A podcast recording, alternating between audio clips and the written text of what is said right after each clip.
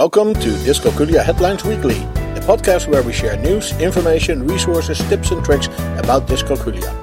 You can subscribe to this podcast via iTunes and then search for Dyscalculia Headlines. You can also find us on the web at dyscalculiaheadlines.com and then click on the podcast page. It's all about the teacher. Artificial intelligence helps children with learning disabilities. Improved class performance. Check your numeracy level and get some help. And going through life with Dyscalculia. This is our podcast for week 29 in 2018. Welcome Dr. Schroeder, the founder of Dyscalculia Services, to help us make sense of the links in our website, Dyscalculia Headlines. Welcome Dr. Schroeder. Thank you. So glad to be here. Yeah, I'm happy that you came back for us this uh, this week. We have very interesting links. There's one. The first was very intriguing. It's all about the teacher. How is that? Yes, yes. Um, they they do play a very important role. Uh, that's for sure. But specifically here, a study at uh, Stanford that was uh, publicized in Education Sciences, which is a peer reviewed uh, journal, uh-huh. has now shown that the mindset of the teachers about math can really have an impact on the children's math performance.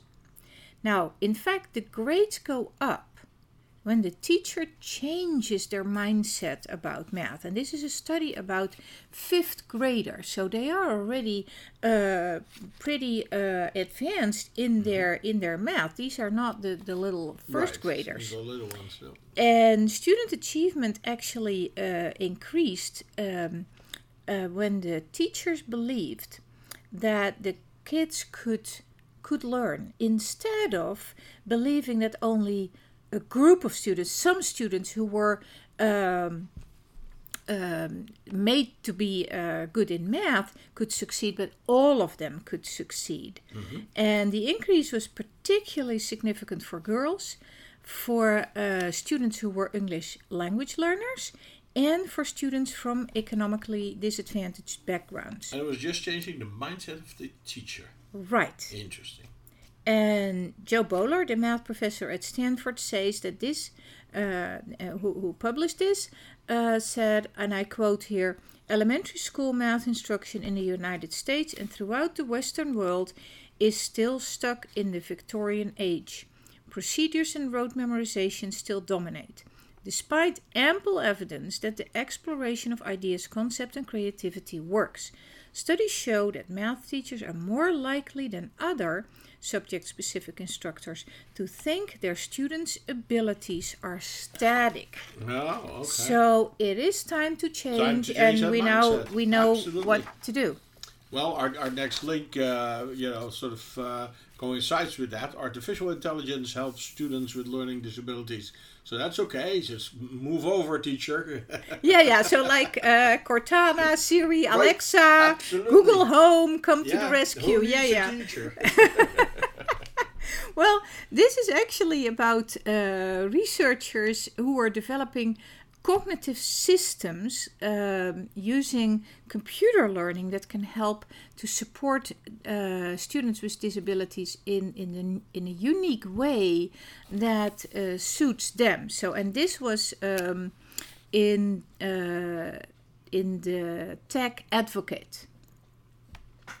And these artificial intelligence programs may be able to present material in a fresh way that can help students uh, to understand it better, independent of teacher instruction. Okay. Yeah. And uh, it's a very interesting article. I, I can only uh, suggest you read it yourself and click on some of the links that were in there. Well, one of the links uh, brought me to uh, even uh, more efficient testing and uh, that was a kind of program that can now help teachers identify students with learning disabilities. So, research was done, um, and this is in one of the links, by Mr. Jain in India and mm-hmm. tested mm-hmm. a mo- model called Perceptron based learning disability detector. Well, okay. you need to come okay. up with a good name, yeah, okay? Yeah, absolutely. So the abbreviation here is PLEDDOR, and that's easier to remember. yeah. So it's an uh, artificial uh, neural network model for identifying difficulties in reading, so dyslexia, in writing, uh, dysgraphia, and luckily also here is mathematic dyscalculia uh, represented using a curriculum based uh, test. And the test is conducted by special educator teachers. Now, the outcomes were surprisingly good, so there's hope that this will develop into the right uh, direction. The next step is to get schools to use these programs where Yeah. unfortunately now we we still have more inflexible systems like like the ERB test and also I hope that schools are actually gonna uh, use all that valuable data that comes out of the testing and uh, use that to their advantage to help uh, kids uh, achieve better. Good, yeah, indeed, indeed. A wealth of information. Now, uh, our next link says, you know, you don't need all of that. You need an improved class because an improved class will give you improved performance. Mm-hmm. How is that?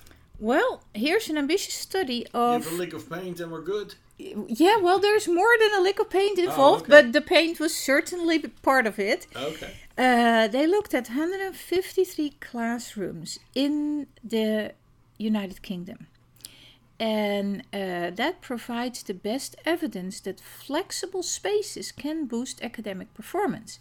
And you can read up on this in the journal and the, the blog of Edutopia. Okay. And if you just look at the picture that goes with it, it is so attractive It and so gorgeous, yeah. flexible. You want to step into that classroom immediately and teach there. That is that is fabulous. So the study looked at uh, all dimensions, three dimensions of the classroom design. So um, factors like light, like uh, color, uh, stimulation, uh, sounds, um, something on the floor to absorb sound but also to sit on, uh, different types of uh, seating that we know is um, uh, tied into kids with, uh, for instance, ADHD. So they had these, these balls there. And uh, it, it could be really individualized.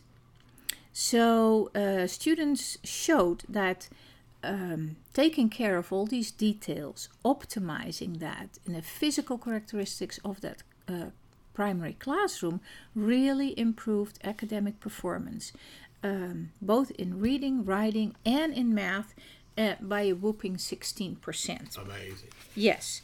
Now the um, personalization of classrooms, so um, including flexibility, accounted for a full quarter of that uh, improvement. That is amazing. And another way to look at this is classroom flexibility isolated from other measured factors appears to be uh, approximately as influential as um, air quality, light, and temperature to boost academic uh, outcome. Really exciting study. Uh, have a look at it yourself. Read through this. Interesting, very interesting. We're talking to Dr. Schroeder, the founder of DyscalculiaServices.com, and we're looking at the headlines provided on our website, DyscalculiaHeadlines.com. Um, now, the next, uh, I think the next one is that also from the UK. Check your numeracy level and get some help. Yeah, yeah. This is uh, an initiative of the UK government, uh, and they are on a mission to improve the numeracy of all adults. Okay. So they have a website where you can check your numeracy level, and then when you get the result of the test, uh, you enter a dashboard, and the dashboard has fabulous links to all kind of sites that have resources that may help you and that tie into uh, the aspect of uh, numeracy that you scored low on. So, but uh, from time to time you can go back. It, Okay. it stays there and and uh, retake a checkup. See um, how much you uh, you have improved. It's a fantastic initiative. Okay. It's uh, free for everyone, and uh, you also do not have to live in the UK to to do that's it. That's wonderful. That is that's fabulous that they that they take such an interest uh, Mm-hmm. in it. Uh, yeah. Um, so our this is our last link for the week, and um, and it's about going through life with Dyscalculia. and I guess that will be a personal story. Um, yes, this is uh, related to an article on the Understood website that we have mentioned often and that I really uh, can recommend to all of you. If you have a, a learning disability yourself, or one of your uh, children, or one of your students.